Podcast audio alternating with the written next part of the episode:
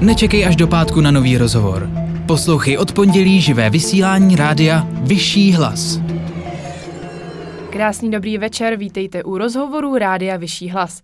Mé jméno je Sára Janusová a dnes jsem ve studiu s Martinou Pištělákou. Krásný dobrý večer, Martino. Dobrý večer vám i všem posluchačům. Martina je bytová designérka a já jsem si říkala, že někdo takhle znalej ve svém oboru má důvod k tomu uh, být u nás ve studiu a poradit třeba i nám studentům, jak naledat co slevně. Ale začala bych úplně od začátku, tak jak jste určitě musela začít i vy, od píky, naučit se řemeslo. Takže Martino, já jsem slyšela v rámci rešerší váš rozhovor na Rádiu Z a vy jste tam řekla něco ve smyslu, že bytového designéra dneska dělají i lidi, kteří tomu vlastně vůbec nerozumí. Tak jak moc tomu rozumíte vy? Vůbec nevím, že jsem to tam řekla. A, Nebo tak... něco v tom smyslu tam zaznělo. Musím dobře, se přiznat, dobře. že to asi není přesná citace, ale tak nějak se vás snažím parafrázovat. Jo, jo, jo, děkuji. Tak to, to je hezky, že si toho pamatujete víc než já. uh, no, tak je určitě rozdíl, když studujete architekturu, vysokou školu a je určitě rozdíl, když jdete studovat jenom interiér. A, uh, to je i můj případ, určitě se přiznám. A tam vidím vlastně po těch deseti letech praxe, kterou v tuto chvíli mám, tak je to veliký rozdíl a myslím si, že v tom studiu těch interiérů tam chybí prostě zásadní konstrukční, technický a jakoby mm, věci prostě, abyste rozuměli normám, abyste rozuměli stavbě, stavařínám, konstrukcím prostě domů, protože i když děláte interiér jenom rezidenční, eh, tak je prostě potřeba rozumět výkresům, umět je nějakým způsobem nakreslit a narýsovat.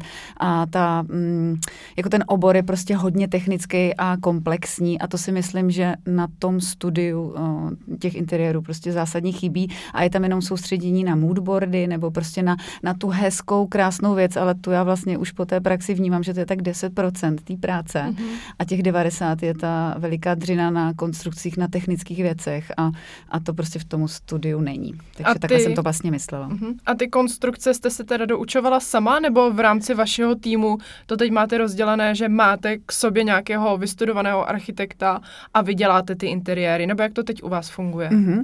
Já jsem si určitě prošla nějakým vývojem a procházím si ním neustále a vlastně určitě si ním ještě projdu, takže uvidím, jak na tom budu za dalších deset let. Ale uh, já nějakým způsobem jsem asi měla takový jako pocit, že mm, nemám tu architekturu, že, že to neumím. A vlastně od prvního momentu jsem byla posedla tím uh, se všechno naučit a vlastně od prvního momentu já opravdu jako všechno hltám. A mám asi to štěstí, nebo je v tom ta píle, že chci. A na to ještě, že jsem ženská, tak vlastně po těch deseti let teprve letos vidím, že už jsem se asi něco naučila, ale pořád mám v tom obrovskou pokoru, že pořád strašně moc věcí nevím. A ten obor se neustále vyvíjí i technologicky, takže ono jako, a těch věcí je tolik, eh, že vlastně jako uvidím, jak na tom budu v 60, co všechno budu znát, ale vlastně i ty technologie, jak se posunou, tak stejně je potřeba něco jako doktor nebo právník nebo účetní, pořád musíte být v nějakém aktuálnu těch technických parametrů a technologií, jak se vyvíjí a rozumět tomu. Ale vlastně, ať abych nějak odpověděla srozumitelněji možná, tak uh, jsem prostě případ, který technické věci má rád, uh, chce je znát, chce jim rozumět a vlastně to mě motivovalo od začátku se na všechno ptát, ty věci si zjišťovat a takhle já vlastně už funguji od začátku po dobu těch desíti let. Určitě mě posunují a posunuli hned od začátku kolegové. Já jsem v podstatě od začátku měla vždycky po ruce nějakého architekta, který mi pomáhal a každý z nich mi dal obrovskou školu, obrovskou, obrovský prostě informace, ukázky, jak se ty věci dělají a já tím, že jsem jako velký nadšenec a vlastně jsem fakt strašně moc chtěla a to mě pořád drží, tak já vlastně všechno, co můžu, tak zpracovávám tím mozkem svým a tou hlavou a všechno si to jako nasávám, takže já jsem taková houba neustále. A furt, furt, furt do sebe něco přijímám. Tak to je vlastně i jako, můžete být vděčná, že vůbec takhle jako držíte, protože u někoho by třeba nastal, dejme tomu, syndrom vyhoření, že by toho na něj bylo moc. A někdo by řekl, hele, to už není pro mě, to už jsem, to už je dávno přelitá sklenice s vodou, jdu radši o dům dál, vy stále držíte. Zmiňovala jste motivaci, Jak to bylo úplně ale na začátku? S tou motivací vůbec do toho oboru jít, do té branže toho interiéru? No já jsem vlastně začala takovou uh, špatnou zkušeností, což určitě už jsem četla i o jiných podobných lidech, jako jsem já, že to vlastně začalo vlastním bydlením, ale já jsem mm, zažila jako spolupráci s designérkou, pak s architektkou a uh, obě udělali určitě maximum, jak mi chtěli a uměli pomoct, ale vlastně já jsem nejvíc zhořela na té reální uh, faktické stavební části té celé spolupráce a mám za sebou otřesný zážitek s tou stavbou, s okradením peněz, prostě s nedokončeným projektem uh, a vlastně pak byla druhá stavba, která mi s tím pomohla a já jsem byla v takovém životním období velkých změn, což mě tehdy motivovalo i k nákupu toho bytu a nějakým způsobem si podstavit život od začátku a pamatuju si ten pocit, že ta stavba skončila, byla to úplná tragédie, že já jsem se tam odstala v holobytě, prostě měla jsem tam jenom postel s IKEA, kuchyň z IKEA a stůl za dvě stovky a židli, židle za stovku a něco takového. A vlastně z toho snu, toho krásného bytu tam bylo jako docela jako... Ještě jako, daleko do toho snu vlastně. Velmi, velmi, velmi daleko, ale přitom jako obrovská věc už zatím. A vlastně jsem si uvědomila, že bych ten svět nechtěla opustit a že určitě se to nestalo jenom mně, že určitě v těch realizacích jsou lidi hotoví a nikdo, jim, nikdo je tím neprovede a je, je tam hrozně moc faktorů a věcí, na které si musíte dávat pozor. A všichni jsou takový jako mrchy, že jo, ty stavaříně, jsou takový ostrý, takže tam musíte vědět. A já jsem si jako řekla, že bych určitě chtěla pomoct e, dalším lidem, aby tak hrozný zážitek, jako jsem měla já, nezažili. A tím vlastně začala ta moje nějaká dráha a já jsem se pak začala pídit po vzdělání a tak dále. A vlastně od té doby, já cel, vlastně celá ta moje práce je o tom provést ty lidi tou realizací a zrealizovat ten interiér. Takže já jsem vlastně od začátku nechtěla jenom navrhovat, ale vlastně od začátku jsem chtěla navrhnout a dokončit a, a udělat tu realizaci pro ty klienty co nejpříjemnější a hlavně to jako dokončit tak, aby to bylo prostě povedený dílo. Uh, začnu k, uh, s první otázkou toho vašeho teď minikrátkého monologu, než zapomenu otázky postupně. Nic se neděje, já mám velkou radost, že svou prací žijete a že to na nás přenášíte. Každopádně teda, teď Můžete říct, že žijete ve svém vysněném bytě, jak jste říkala, že jste s tím měla sama problémy, tak teď už žijete jako spokojeně? Mm-hmm, to je taky dobrá otázka. no tak uh, já jsem, když jsem si ten byt kupovala, určitě jsem si nemyslela, že tam budu deset let, jako jsem tam pořád. Uh, za tu dobu, uh, těch deseti let se mi ten vkus posouvá a ty potřeby se vyvíjí a hlavně nějakým způsobem se vyvíjím já jako věkově. A teď už ty potřeby jsou prostě jiný, než byly před těmi deseti lety a já jsem teď jako na vážkách, že se odstěhovat, neodstěhovat, ale nemám ten vysněný větší byt, kam bych se odstěhovala, a, ale vím, že chci zůstat na tom stejném místě a tak dále. Takže pokud se mi podaří ten byt najít, tak bych eh, ho určitě udělala jiným stylem a, a jinak, než ve kterým bydlím teď. Uh-huh. A, ale jako ten byt mám ráda, jak, jak vypadá, ale jsou tam věci, které už bych si prostě takhle neudělala a vlastně nějaký poslední čtyři roky ho nějakým způsobem jenom tak jako kultivuju, ale jako cena versus, mm, jak se tomu říká, cena versus... Kvalita? K, ne, kvalita. Nebo poměr přís, cena kvalita. Poměr cena výkon, děkuju moc. tak, tak eh, nedává mi to moc smysl tam investovat hodně peněz, když vím, že tam nechci zůstat, takže Rozumím. to je furt nějaký, nějaký feeling, který v tom svém bytě mám. Mm, ještě jsme se bavili o tom, že i tento obor prochází nějakou změnou, že tam je spoustu nových technologických věcí. Eh, v poslední době se hodně řeší i ekologická stránka budov. Odráží se to nějak na té vaší práci?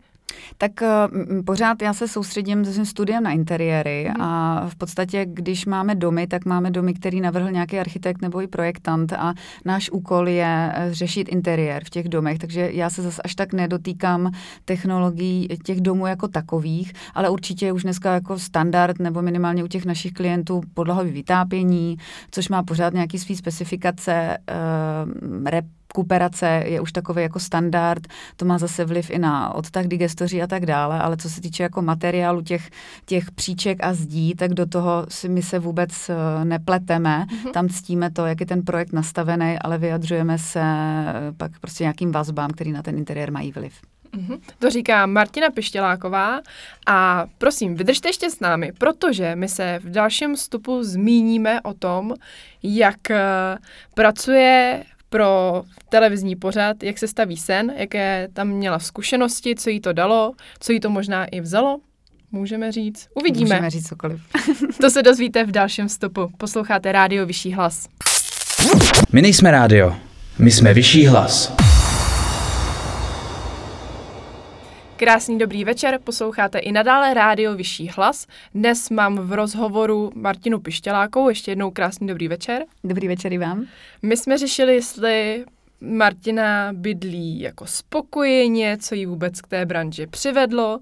A teď už se pustíme trošku do toho, kde vy jste mohli Martinu potkat a jestli k ní vůbec máte jako možnost zajít do studia.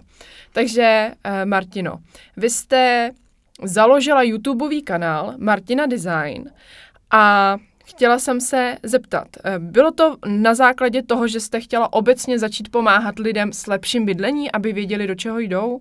No, ta motivace byla, že mě trápí, jak to tady v Čechách jako vypadá.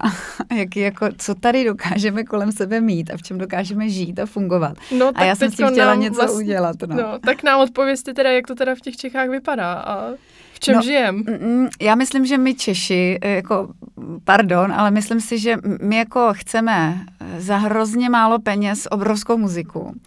A, jdeme na to úplně opačně, že my nejsme typy lidí, kteří chtějí kvalitu, ale my chceme prostě kvantitu. Uh-huh. A je tady takový jako m, defekt možná ze socialismu m, a taková jako potřeba mít toho hodně. A myslím si, že my Češi nemáme úplně v jádru daný jako vkus nějaký estetiky. Uh-huh. Musíme na to jako dřít. A jsou tady už, jako, už si to určitě zlepšuje, i ta doba nás do toho nutí, ale mm, je to prostě po generací jako tady tak jako špatný základ a, a máme tendenci míchat prostě nemíchatelný, hodně to přehánět, bojíme se jednoduchosti. Čech vlastně vnímá jednoduchost v paušálu, že toho je málo a mm-hmm. že mhm. to je jako nuda a že to je sterilní. To jsou takové naše úplně obvyklé slova. Slovo sterilní mi připomíná spíš nemocniční prostředí, než no, by to... No, ale jakoby, nevím, je to takový, cítím to v nás, že, že prostě mm, ne, neumíme být jedno, jako jednodušší, mm-hmm. jako v dobrém slova smyslu, že se toho bojíme a že vlastně přeplácanost a různá překombinovanost eh, a takový to jako, mm, my máme i tendenci jako nerespektovat názor a že máme svůj vlastní rozum, že jak se říká, že jsme takový švejkové, tak my jsme jako švejkové i na ty interiéry, že to jako, jako my tomu jako rozumíme a my to jako uděláme dobře, že jo. A je tam takový to ego naše český, to brblací, takže já, já takhle vnímám náš národ. No. A uh, když si vezmeme, že nejhorší módní nešvar jsou ponožky v sandálech, tak uh, co v bytovém designérství dělají mu Češi takhle příšernýho? Tak jako naprostý peklo jsou koupelny. To je pořád, jako, ale už se to zlepšuje, ale prostě koupelny je úplná, to je, to je, já mám na to i díl, nešvar českých koupelen. Aha. Jako fakt se to zlepšuje, protože už to zlepšují ty koupelnové studia a myslím si, ne, neměla jsem kdy, a jak si to ověřit, ale myslím si, že to vzniklo od výrobců obkladu a dlažeb, že vlastně, že jo, každý ten výrobce svého produktu vyrobí prostě 28 verzí, uh-huh. protože zase v jednoduše, proč bychom dělali jenom tři? My potřebujeme uspokojit všechny zákazníky a ten katalog, ať je dlouhostránkový že jo. Přece tam nedáme jenom jednu tu stránku, to by vypadalo, že jsme úplně levná firma. Já že? si pamatuju, že když naši jsme řešili domeček, tak deset let zpátky, protože mamka chtěla do vlastního, tak si pamatuju ty tlusté Ikeové knížky no. a takhle listovala a teď si to tam kroužkovala a pořád jenom tohle by se mi líbilo, ale tady by se mi tady odsud líbilo a tohle, tohle to přendat a, a takhle to... to prohodit ideálně. a to ale bylo vážně to takhle. Bylo, to bylo dřív kvele, to Aha. bylo na oblečení, myslím, a tam se taky mamka listovala a to bylo prostě na týdny a takhle lístečky a co si jako objednám. Je to velký e-shop katalog. Jo, jo, jo, no, přesně generaci. Ale vlastně se k tomu vrátím, tak obklady a dlažby tam vlastně vznikaly, že jo, v koupelnových studiích koje. Jo, aby člověk přišel do koupelnového studia a viděl vlastně celou tu koupelnu s baterií, s vanou, s mhm. umyvadlem, se záchodem a vlastně člověk přišel, vybral si, je tady ta koupelna se mi celá líbí, tu chci. Jenomže vlastně, aby ty koje prezentovaly všechny ty obklady a dlažby těch daných výrobců, tak oni tam narvali úplně všechno. A kolekce je vždycky třeba tři, čtyři druhy e, barev a mhm. vzorů třeba ještě tam šoupnem a listely a tak. A tak se takhle začaly odehrávat přebarevněný, přeprostě prostě úplně překombinovaný koje Aha. a takhle podle mě ten český národ jako získal nějaký jako vkus, že vlastně to je v pořádku, protože jinak já si to logicky neumím myslet, protože to začalo u těch koupelnových studií takže a tím začaly ty překombinace. Jo, takže nás to naučili uh, obchodní řetězce vlastně s nábytkem. Myslím si to, myslím si to hlavně u těch koupelen, určitě ty koupelové studie, ano. Uh-huh. Když jsme teď teda u těch nešvarů, tak eh, říkáte, že se to zlepšuje. Eh, zároveň, jak jste říkala, Češi chtějí eh, za málo peněz spoustu muziky. Ale teď si třeba představte nás, studenty, mm-hmm. že my přesně něco takového potřebujeme. Já jsem bydlela na Zličíně v bytě, kdy byla stará umakartová koupelna, tragédie největší ale jako co s tím? Jsem student, mám málo peněz a jestli můžu třeba tisícovku měsíčně dát do, do toho, ať si zlepším bydlení, tak jako kam mám mít, co mám dělat, to jako můžu to přemalovat, nemůžu to přemalovat, tapety, jak to dneska jako jde takhle levně mm-hmm, a efektivně? Mm-hmm. Já jenom vlastně doplním to předtím, že ono je rozdíl jako za málo peněz hodně muziky a je rozdíl. Vím to, že mám málo peněz a potřebuju si s tím poradit. Mm-hmm. Já jsem vlastně narážela na ten přístup, že chci vypadat jak milionář, ale milionář nejsem a chci dělat barák jako, že jsem milionář, ale reálně na něho nemám a přemýšlím, jak to jako udělat, aby to bylo jako ty milionové věci, ale přitom za to dám 100 tisíc. Takže radši trpělivě, pomalu a jistě tak, budovat místnost tak. po místnosti. Nebo je prostě otázka, jako mě to baví u každého projektu s těma klientama tohle řešit, jako co má opravdu tu hodnotu, tak do toho pojďme a co tu hodnotu nemá, nebo si můžeme dovolit vzít levnější, tak to pojďme vzít levnější. A vůbec nechci to působit arrogantně, že říkám, že potřebujeme drahé věci, ale prostě co se týče materiál nábytku, eh, materiál podlahy a tak dále, to jsou prostě věci, které jen tak už tak nezměníme a je docela dobrý na tomu rozumět a nějakým způsobem se v tom najít. Ale já jsem narážela na to, že nejdou lidi do hloubky, vidí jenom peníze a vlastně chtějí ať to vypadá draze a vemou kvůli tomu hrozně levnou věc, která se ale rozpadne třeba za dva roky a vidí mm. jenom tu cenu, ale nevidí, co už je zatím. Teď ale... jsme teda načli dvě různé věci, ke klientům se určitě vrátíme, ale teď teda... Jdeme k těm studentům. Jdeme mm-hmm. k mhm. těm studentům. Mm-hmm. No, uh, těžko se vždycky radí takhle, nebo mě, takhle paušálně na tak všeobecnou otázku, kterou já tam jako vidím hodně širokou. A určitě je správný si stanovit nějaký budget, uh, který si můžu dovolit. Uh, možná bych asi v paušálním sféře, když to tak řeknu, zkusila poradit. Pokud mám tisícovku měsíčně, tak je otázka, jestli nemůžu počkat alespoň půl roku a nemít tu tisícovku, ale mít už aspoň šest tisícovek. Protože za šest tisíc už si do toho interiéru koupím víc věcí, než každý měsíc za tisícovku. Ono totiž interiéry a bydlení není úplně levná věc už prostě z principu. Není to oční stín, rtěnka, tričko za 200, který si koupím, půl roku ho tahám a dá, když tak ho vyhodím nebo ho dám do sekáče rodiče, ale ten nábytek používáme a ten nábytek potřebuje mít nějakou hodnotu nebo ho potřebuji někde koupit a potřebuju, aby mi vydržel, protože já si za dva měsíce kupovat další skříňku nebudu. Mm. Nevím, jestli můžu být konkrétní v určitých řetězcích, ale... My tady reklamy neřešíme. Neřešíme. Tak jako pořád bych šla radši do IKEA. Uh-huh. Jo, to je prostě funkční obchodní dům, který prodává levný, pěkný, esteticky hezký nábytek, ale vyhýbala bych se německým řetězcům, kde to tam stojí podobný peníze, ale ta kvalita je úplně jiná. Ale IKEA je třeba kvalitní, jako kvalitní. Jo, cena versus výkon je kvalitní a je tam ještě i pohlídaný vkus. Takže i do, když jdete do IKEA, tak to nikdy jako nemůžete úplně pokazit, pokud tam neskombinujete úplně nějaký vražený kombinace, ale v té IKEA to skoro nejde pokazit, jo? Mm-hmm. Že, že tam i určují těma katalogama a těma kojema fakt jako hezký kombinace. Ale jdete do Lucu, eh, nebo do bývalý Kiki, anebo do Skonta a takhle a tam už prostě jdete do, pro mě v mých očích je to daleko méně vkusný obchodní dům, kde i ty nábytky jsou fakt strašný. Bauhausy mají nějaký skřínky, nešla bych tam, pořád mhm. bych držela tu IKEA, tím neudělá člověk chybu. A co vy sama třeba chodíte jako taky sem tak projít dojky, kouknout, co je novýho? To víte, že já jsem pořád takhle v, furt v terénu a, a mě to i baví, že si udržuju nějaký kontakt s tím trhem a s těma obchodama, takže v IKEA jsem určitě často a vždycky tam budu jezdit, to si v pořád stejně neumím představit. Vždycky si tam něco prostě člověk potřebuje pořídit. A nemám problém ani s jiskem, třeba jisk mě baví, ty mají krásné uh, dekorace, hodně to posunuli, dají se tam koupit i krásný jako polštáře, plédy, lucerny uh, a fakt jako prostě nějaký, nějaký dekoračky, moc pěkný, rámečky, svíčky, bla, bla, bla. A když jsme teď tady u těch miniatur, eh, víte, že třeba jako vejdete do jisku a že si něco sebou odnesete, zrovna tady jako rámeček, svíčku nebo něco mm-hmm. takového? No, eh, buď mám, když mám trošku prostor, tak se podívám, co mají, protože dneska už se hrozně posunují ty obchody do světa e-shopů, takže opravdu to na těch stránkách mají a dá se na to spolehnout, to je moc fajn. Eh, dřív ten prostor nebyl, a nebo když nemám čas a mám na to náladu, tak se tam prostě prostě odstnu a vyberu, co, co mají, anebo si naplánuju prostě víc obchodu a, a co tam vidím, tak to vezmu. To říkala Martina Pištěláková. Musím říct, že jsme zase teda utekli od těch studentů, ale my se k ním určitě v dalším vstupu vrátíme. Zjistila jsem, že jsme utekli i od toho, jak se staví sen, ale v, jako k tomu se taky můžeme vrátit v dalším vstupu. Takže, drazí posluchači, určitě s náma vydržte ještě i nadále. Rádio Vyšší hlas. Krásný dobrý večer, drazí posluchači. Dnes za mikrofonem Sára Janusová a Martina Pištěláková. Krásný dobrý večer. Dobrý večer. Bytová designérka a také poradní designérka v pořadu Jak se staví sen. Takže já bych dokončila z, z předešlého vstupu, teda téma trpělivosti toho, že když jsem student, raději si našetřit, než jako koupit každý měsíc něco malého.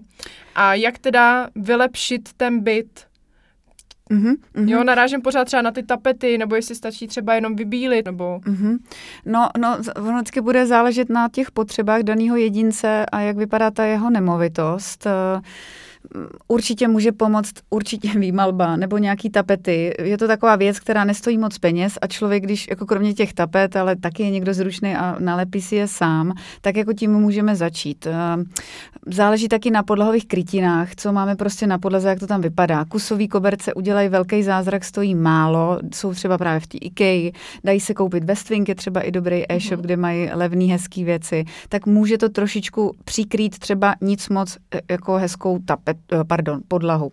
Eh, pak třeba kuchyně, kdyby náhodou ta kuchyň byla třeba škaredá, tak eh, dneska už existují i folie, nestojí to hodně a dají se ty dvířka třeba přelepit. A nebo existují barvy, Annie Sloan třeba, mm-hmm. to jsou barvy v Karlíně a ty natřou úplně všechno. Oni natřou i jako stůl, židle, ale i závěsy. Ty barvy jsou i na textílie. Wow. takže to je za 5,50, obrovská muzika a ty barvy mají krásný a opravdu fungují. Založila to právě Annie Sloan, eh, angličanka a vyvinula a vyvíjí ty barvy pořád dál, ještě pořád žije a v Čechách tady mají zastoupení. Takže tohle třeba může hodně, tom uvidíte, když si najdete jejich Instagramový profil, Annie Sloan, možná CZ tam je a i ten anglický si určitě najdete, tak tam vidíte ty proměny toho nábytku, mají i šablony, třeba různé kytičky nebo různé uh, tvary, piktogramy programy. Prostě každý si tam může něco vybrat a ty komodity, nábytky přebarveny vypadají úžasně. A pak i třeba taková uchytka, ta stojí třeba dvě stovky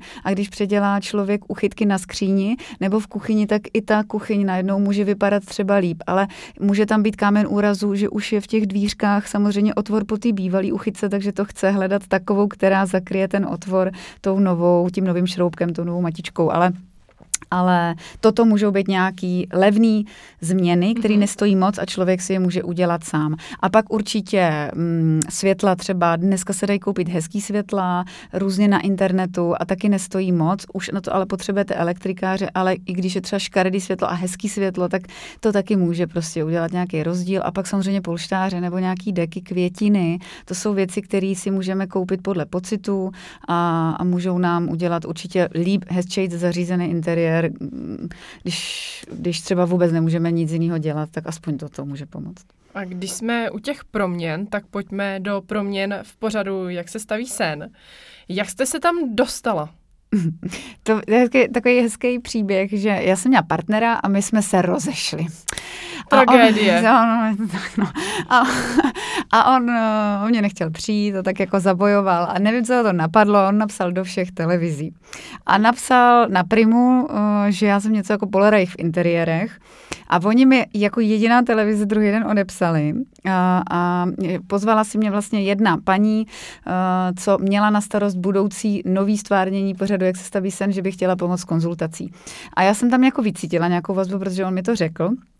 A tak já jsem s ní uh, se setkala, poradila jsem jí, jak nejlíp jsem uměla a ona mi na konci té schůzky řekla, že budou otvírat eh, nové série, jak se staví sena, jestli bych nechtěla přijít na kamerovky. Tak já jsem přišla a oni mě vzali. No.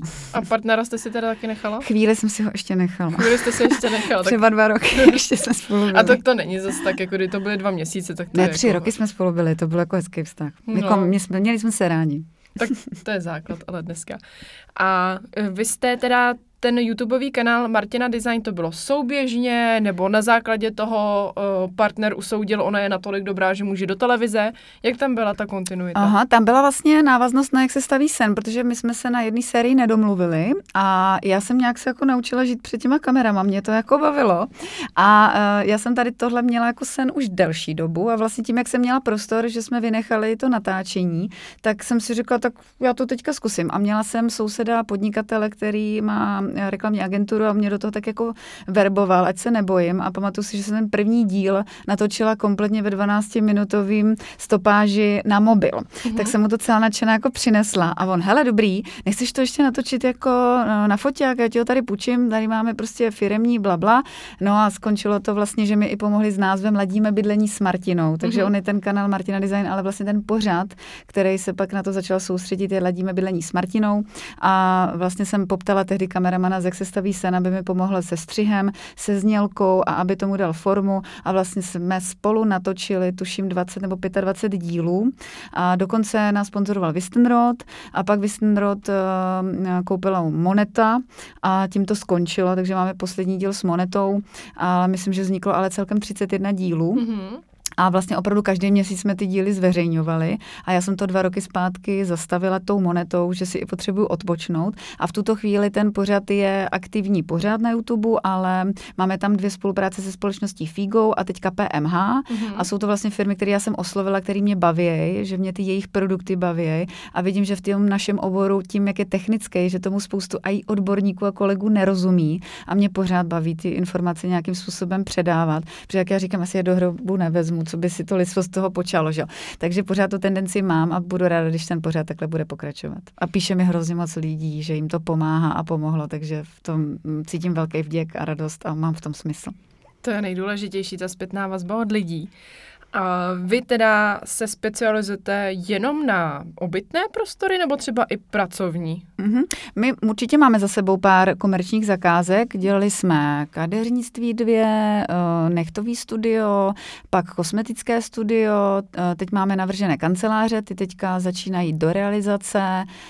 No, tak určitě, možná jsem i na něco zapomněla, ale určitě máme více rezidenčních interiérů. Když jsme teď u těch kanceláří, mm, co si myslíte o polohovatelných stolech? Používáte je třeba vy sami při práci? Mm, my ne.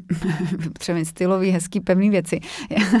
Ty mobilní stoly jsou určitě fajn eh, jako do kanclu jako takových. Chápu tu potřebu, ale třeba doma si to neumím představit, protože má jinou konstrukci, má prostě tu nohu takovou víc profi, je kovová a musí tam mít nějaký posuvný systém. Kdežto ty pevný stoly, který um, umí uh, vám dát i hezčí stylový podnože, tak ty samozřejmě vysouvací nikdy nebudou. Ale pokud to nějaká firma potřebuje uh, v open spaceu, tak uh, nic proti tomu nemám, protože to je funkční věc, tak ať tu funkci má.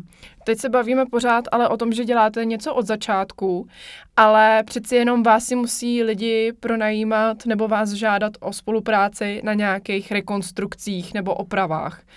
Co je, jako když teď se podíváte na ten poměr vaší firmy, co děláte víc teda? Od znova anebo uh, rekonstrukce? Děláme víc od znova. Mhm. A máme, o, jak byl covid, od roku 2020 nám hodně stouply domy, že už je přece jenom uh, těm lidem jasný, že na to nestačí, že opravdu je dobrý na ten dům někoho vzít, protože těch věcí je tam strašně moc, co je potřeba zohlednit a na co dávat pozor a hlavně je potřebujete vyprojektovat ten projekt, aby ho někdo vyrobil ten nábytek a potřebujete tam mít elektroinstalaci, vodoinstalaci a tak dále a to člověk už úplně sám nezvládne. Takže my máme i hodně domů a máme třeba co bych řekla, 5-10% rekonstrukcí mm-hmm. versus zbytek jako nových realizací. Super, já bych se na ty nové realizace a celkově na spolupráci s klienty podívala v dalším stupu, pokud by vám to nevadilo. Takže, drazí posluchači, poslouchejte nás i nadále a užívejte si rádio Vyšší hlas. Krásný dobrý večer. Rádio Vyšší hlas. Jsme na internetu, ne na FM. Krásný večer ze studia Rádia Vyšší hlas. Za mikrofonem dneska Sára Janusová a Martina Pištěláková. Martino, krásný dobrý večer ještě jednou. Dobrý večer všem. My jsme řešili to, že jako 90 až 95 vaší práce jsou projekty od znova. A teď jsme říkali, že trošku jako prozradíme zákulisí spolupráce s těmi klienty. Eh, shodnete se vždycky s nima na těch názorech? Mm, myslím si, že ano, v tuto chvíli už ano. Já už jako cítím tak poslední rok, dva respekt větší eh, ze strany těch klientů. A jsem za to moc ráda a určitě si uvědomuji ty začátky, že to byl velký rozdíl. A myslím si, že to je v kontextu s tím uh, už jako, jak si jsem vědoma svých znalostí a že už jsem se asi něco naučila, že už ta důvěra tam prostě je.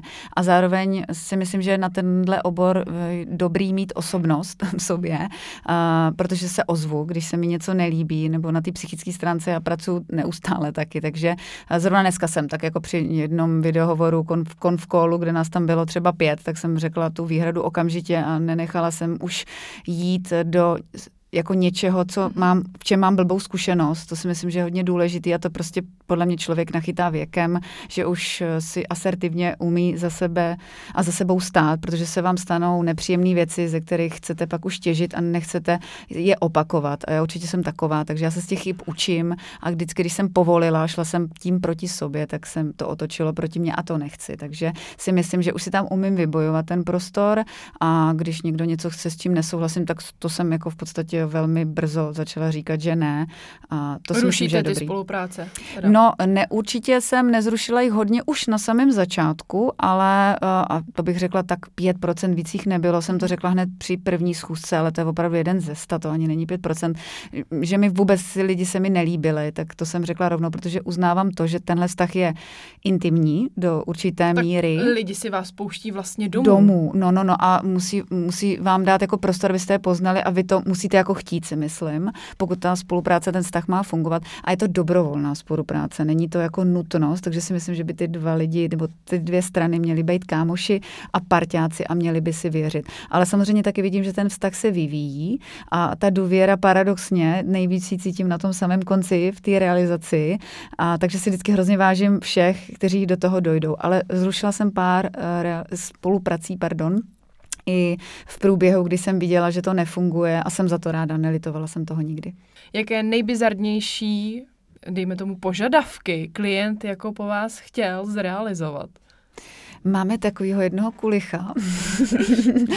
Ale, to je a ten je, jako specifické zabarvení. ale, ale jako není to nic, eh, já bych stejně neprozradila nikdy nic intimního, ale eh, píše tam takový, mě jako na tom baví, na té práci, že jsou ty lidi fakt jiný. A eh, když třeba ty lidi tomu vůbec nerozumí, tak oni nedokážou jako nahlídnout do toho, co si jako všechno vymýšlí.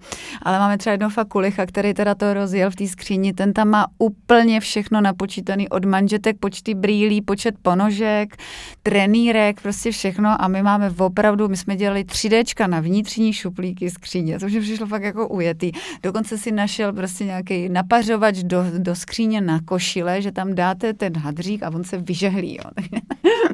Takže ten je dobrý, ten mě baví. Tak to chápu. A máte třeba i nějakou takovouhle historku z toho, jak se staví sen? Jako něco, kde... A možná vás to mohlo i dojmout, že ty příběhy byly intimní, tak právě kde vás někdo jako pobavil, nějakou svou reakcí pak na ten výsledek, anebo ba naopak, kdy i vy jste s tím příběhem se zžila natolik, že vás to samotnou dojalo? Já jsem měla určitě pár dílů, kde jsem brečela. Já jsem to vždycky tak jako vořvala až druhý den, až to natáčení skončilo, protože jsem byla v hrozným adrenalinu těch pět dnů. A pak jsem řvala celou sobotu vždycky v autě někde. A nejvíc asi pro mě byl těžký díl, kde jsme dělali dětský pokoj pro holčičku, která se nikdy nevyvine a zůstane vždycky, teďka si už nepamatuju, jestli osmém roce nebo něco takového a vy vlastně děláte dětský pokoj, který na věky bude dětský pokoj. A to pro mě bylo teda silný, mm, to, to nebylo jednoduchý. A um, určitě tam bylo pár rodin, který mám doteď ráda, jsme v kontaktu a uh, je to vždycky takový dojak, čím ty lidi si projdou a, a jsou moc fajn. Ale zažila jsem, a to jsme takovou rodinu třeba nevybrali, že se mi ani nelíbili a uh, řekli jsme jim, že jim nepomůžeme, protože jsme, mm, já jsem jim nevěřila té paní. To bylo Jo. vidět, že, že to není čistý a bylo to z toho cítit. A měli jsme tam jednu rodinu, která byla fakt divná a my jsme se pohádali na tom konci a já nevím, co mi tam hráblo a i ten návrh byl takový divný, takže mm, mně docela přijde, že ta atmosféra těch lidí se, se vytvoří i pro ten díl, že ta chemie a, a- a to, jaký oni jsou, tak, tak je i ta tvorba a ten přístup k ním, takže mám tam jako široký spektrum. No a v tom snu se právě hlavně rekonstruuje. Tak eh, jsem se chtěla zeptat, co nejčastěji se vlastně opravuje v těch bytech? Jako kde je ten největší průser takzvaně? Mm-hmm, tak kuchyně, vždycky to, to je klasika. koupelny, ale to zrovna ty koupelny je takový velký oříšek vůbec toho pořadu, jestli se to dá vůbec do těch pěti dnů Hmm. stihnout, ale pár koupeln jsme udělali a stihli, neuvěřitelný. Jinak se normálně dělají dva měsíce. Aha. Oni se fakt jako reálně normálně dělají dva měsíce, ale my to tam za těch pět dnů dáme a já to furt nechápu. Ale prostě opravdu to tak je. A, takže a podlahy a vždycky jako samozřejmě prostor, bourání a tak, tak to jsou takový ty základní pilíře. A co je, mm, dejme tomu, základem toho hezkého a hlavně funkčního interiéru? Já pořád to říkám stejně, eh, já jsem jako pes na dispozice, na prostor.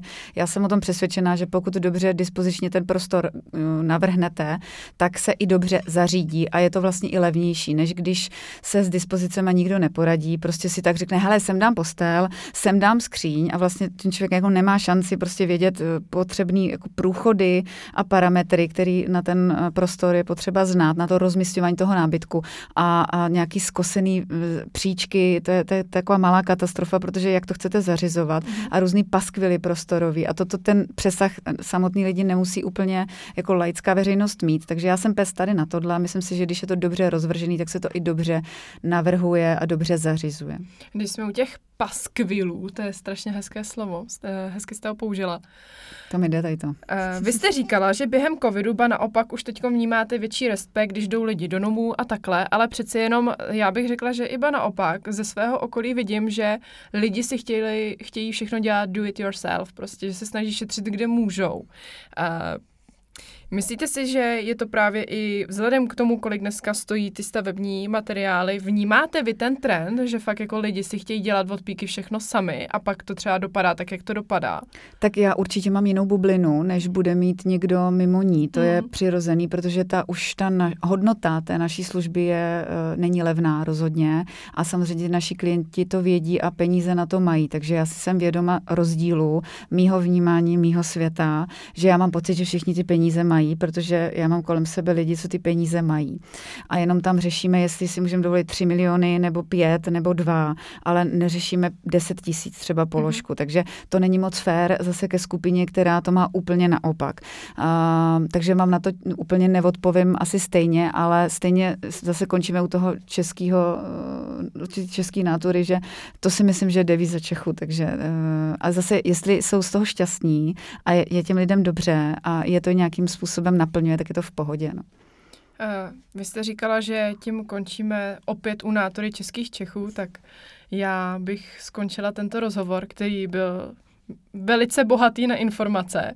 Já vám moc děkuji, že jste se stavila k nám do studia a děkuji všem posluchačům, že poslouchali rozhovory Rádia Vyšší hlas. Paní Martino, tak třeba někdy za dva roky, za tři, až budete mít vlastní televizní pořad. Já vám fandím, já vám věřím. Myslíte, jo? Uvidíme. tak uvidíme. Tak jo, Tak, tak jo. snad se vám u nás líbilo. Je to tady moc fajn, moc děkuji za pozvání a snad eh, vám tady ty informace k něčemu budou a pomohly. Určitě se jo. hezky. Krásný dobrý večer všem posluchačům Rádia Vyšší hlas. Nečekej až do pátku na nový rozhovor. Poslouchej od pondělí živé vysílání rádia Vyšší hlas.